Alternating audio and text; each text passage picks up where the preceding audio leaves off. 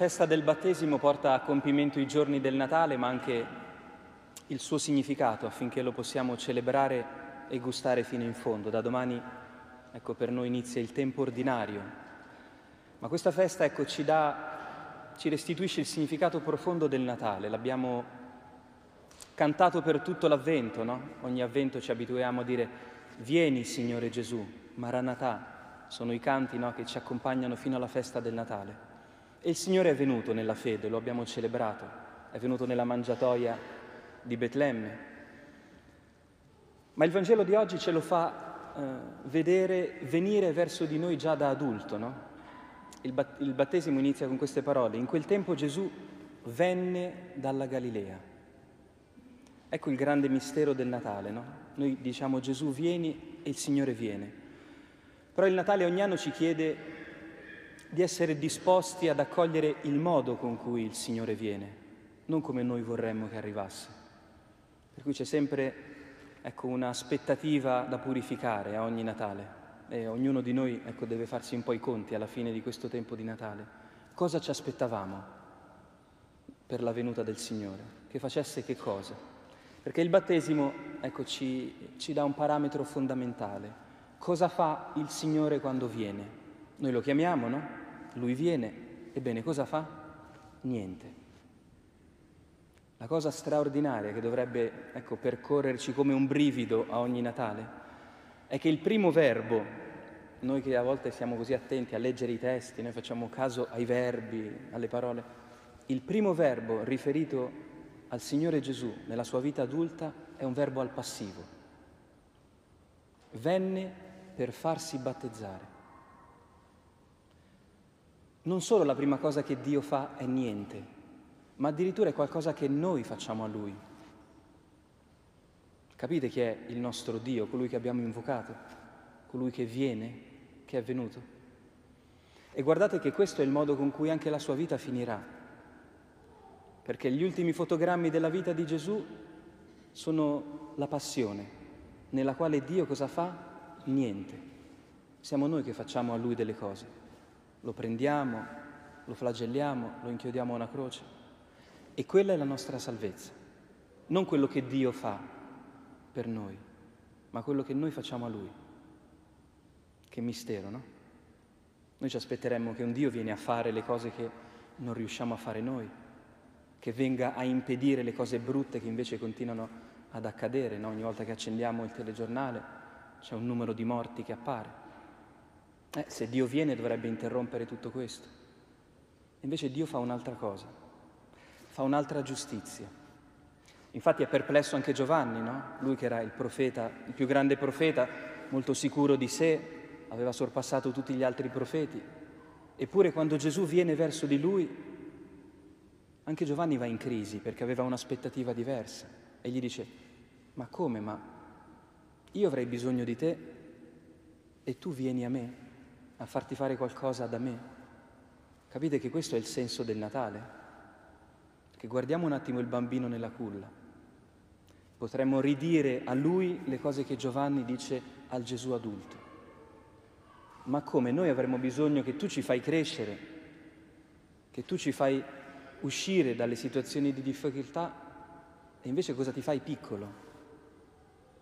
Ti fai crescere da noi? Capite che è tutto capovolto. Ecco il volto di Dio rispetto a come lo immaginiamo. Qual è la giustizia di Dio? Matteo è l'unico che fa dire a Gesù questa parola. Lascia stare Giovanni perché così dobbiamo adempiere ogni giustizia. Ecco, il Natale ci fa fare questo salto, no? Dal semplice livello della giustizia a quello di ogni giustizia. Qual è la differenza? La giustizia è che se uno è stato bravo riceve la sua ricompensa. Se uno è stato cattivo, se ne va a San Vittore. Questa è la giustizia, no? A seconda di quello che fai, meriti o non meriti. Questo è un livello di giustizia che in parte è necessaria finché non saremo tutti fratelli nel regno di Dio. Ma Gesù vuole dirci che c'è un'altra giustizia più grande. E qual è questa giustizia? Che Lui si metta nelle nostre mani, che Lui si immerga nella nostra umanità, là dove forse nemmeno noi vogliamo immergerci, perché noi la nostra umanità non l'amiamo tanto, non la accogliamo sempre. Invece Gesù viene a fare quello che noi facciamo fatica a fare, cioè accogliere quello che siamo noi, quello che sono gli altri, quello che sono le circostanze. Vedete come ci aiuta Dio?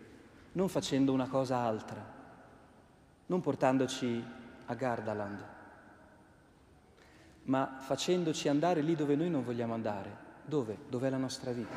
Dove siamo noi? Da dove noi vorremmo fuggire? Lui si immerge. Allora ecco, oggi è la festa che ci ricorda una cosa molto bella ma drammatica che la vita è un'immersione, attività sportiva non certo di moda in giorni di grandi cappotti e cappelli con questo gelo.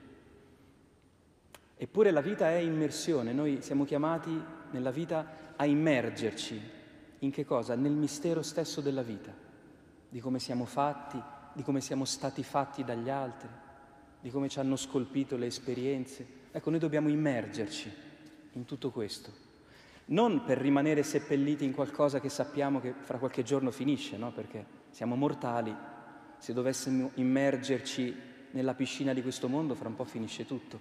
La vita è immersione ed emersione. Gesù si immerge nelle acque e poi emerge. Quindi il battesimo è il trionfo di questo doppio movimento, immersione ed emersione. E allora verrebbe da dire, anche se io non sono un grande nuotatore, ma so nuotare, che l'emersione dipende molto da quanto siamo leggeri, perché se siamo pesanti, se tutte le cose ci sembrano piombo, è chiaro che quando ci immergiamo nella nostra vita andiamo giù, sempre più giù. E non è proprio questa l'esperienza che ogni tanto viviamo, che la vita sia semplicemente affondare, giù. Tutte le cose che capitano no? sono soltanto un'immersione. Ecco, c'è un segreto nel, eh, nel, Vangelo e nelle icone del battesimo di Cristo che corrispondono tra l'altro a quelle della sua morte. Questo segreto è ben in evidenza, perché Gesù ovviamente quando si battezza è nudo. E allora la leggerezza che dovremmo ritrovare forse è questa, la nudità. Siamo venuti al mondo nudi, ricordate? No, non avevamo occhi per vedere quel giorno, ma qualche foto c'è, no? Nei nostri album di famiglia. Ecco, poi nella vita ci capita di dover mettere un sacco di vestiti, tante volte dei soprabiti, indossiamo ruoli e comincia a diventare più importante quello che sembra importante anche a Giovanni Battista, no? l'onore, il prestigio, quello che vedono gli altri, nelle cose che abbiamo addosso, nei traguardi che riusciamo a raggiungere. Ma sono tutte illusioni perché siamo nudi. E anche se qualcuno il giorno della nostra morte ci vestirà per pudore, moriremo nudi. Noi siamo figli di un santo che ha voluto con tutte le sue forze morire nudo, ha chiesto di essere appoggiato nudo sulla nuda terra, perché aveva maturato questa verità Francesco. Ha capito che entriamo nudi e usciamo nudi e la vita è felice, è immersa nella gioia, nello spazio di Dio, quando viviamo con questa leggerezza, sapendo che tutto quello che ci mettiamo addosso, che ci buttano addosso, è solo niente. Quello che noi siamo davvero è quello che Gesù si sente dire quando emerge dalle acque. Tu sei il figlio mio, l'amato. Ecco, noi esistiamo per imparare a percepire questa voce, che rende inutile ogni vestito, ogni maschera, ogni forma di ipocrisia, anche ogni forma di paura quando sbagliamo, quando siamo nell'errore. Perché la nudità ha anche dei privilegi, seppur li abbiamo persi.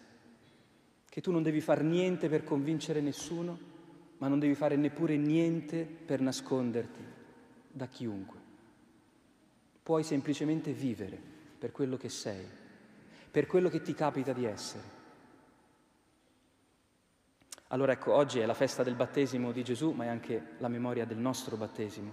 Il battesimo di Gesù svela e dice il senso anche del nostro battesimo. Un giorno ci è stato fatto questo dono, no? che noi ogni volta che celebriamo l'Eucaristia ravviviamo, perché noi non siamo qui per altro che per vivere il nostro battesimo, per riprenderci questo diritto di poter vivere leggeri, nudi. E allora ecco, la vita battesimale è quella di cui parla Isaia. Isaia che ci ha accompagnato per tutto l'avvento, adesso ci fa anche concludere il Natale, no? E lui parla del servo che sarebbe venuto un giorno a salvare il mondo. E dice queste cose di questo servo.